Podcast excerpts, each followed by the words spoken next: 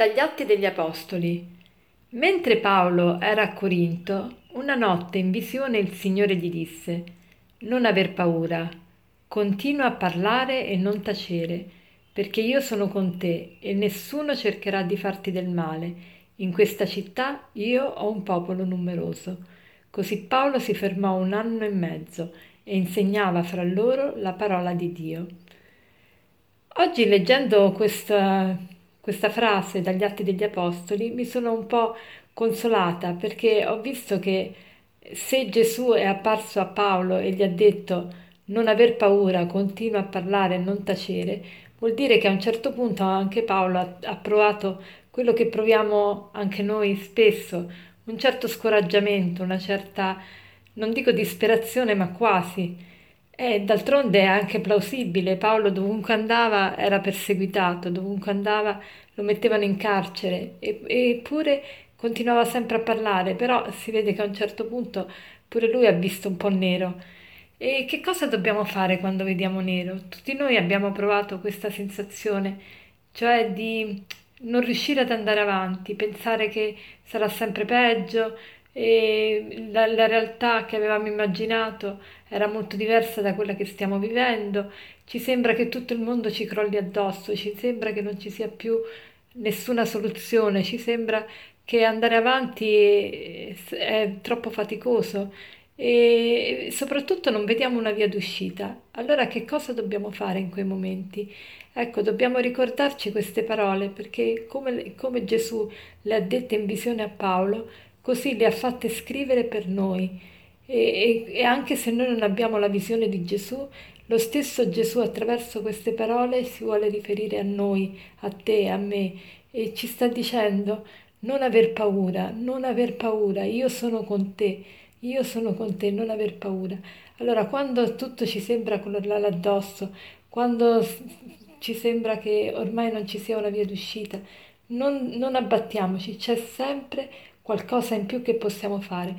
Non dobbiamo mai disperarci, ma iniziare invece a guardare dentro di noi, a incontrare dentro di noi quel Dio che vuole farsi riconoscere e che vuole albergare in noi e che vuole un po' di attenzione, perché tante volte non gliela diamo che siamo sempre presi dalle cose esterne.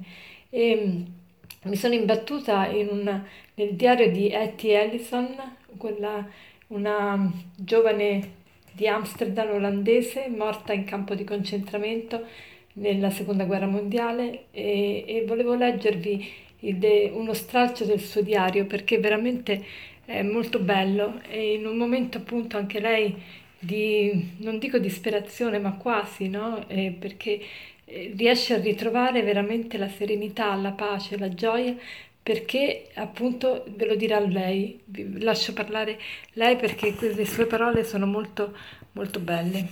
Allora, eh, nel 1981 sono stati pubblicati eh, il diario, il diario eh, che lei ha scritto tra il 42 e il 43, appunto eh, quando era stata deportata e poi è stata, giusti- stata uccisa in Auschwitz.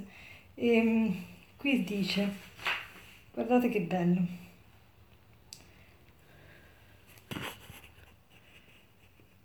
Mentre la vita per gli ebrei scorre, eh, par- mentre la vita esteriore degli ebrei in Olanda diventa sempre più pesante, per esempio l'obbligo di portare la stella gialla, il confino nel ghetto, limitazione della libertà, divieto di passeggiare nei giardini pubblici, restrizioni alimentari, vessazioni, umiliazioni, ecco che cosa scrive Etty in questo, proprio in questo frangente.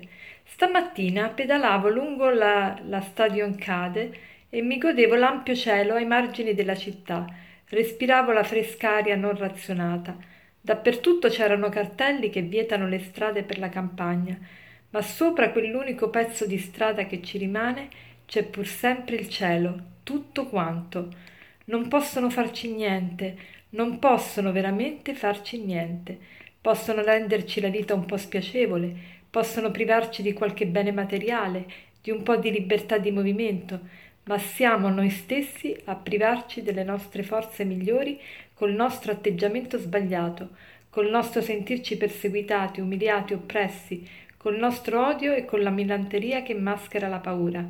Certo che ogni tanto si può essere tristi e abbattuti per quel che ci fanno, è umano e comprensibile che sia così. Tuttavia siamo soprattutto noi stessi a derubarci da soli.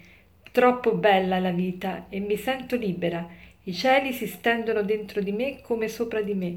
Credo in Dio e negli uomini e oso dirlo senza falso pudore. Sono una persona felice e lodo questa vita. La lodo proprio nell'anno del Signore 1942, l'ennesimo anno di guerra. Buona giornata.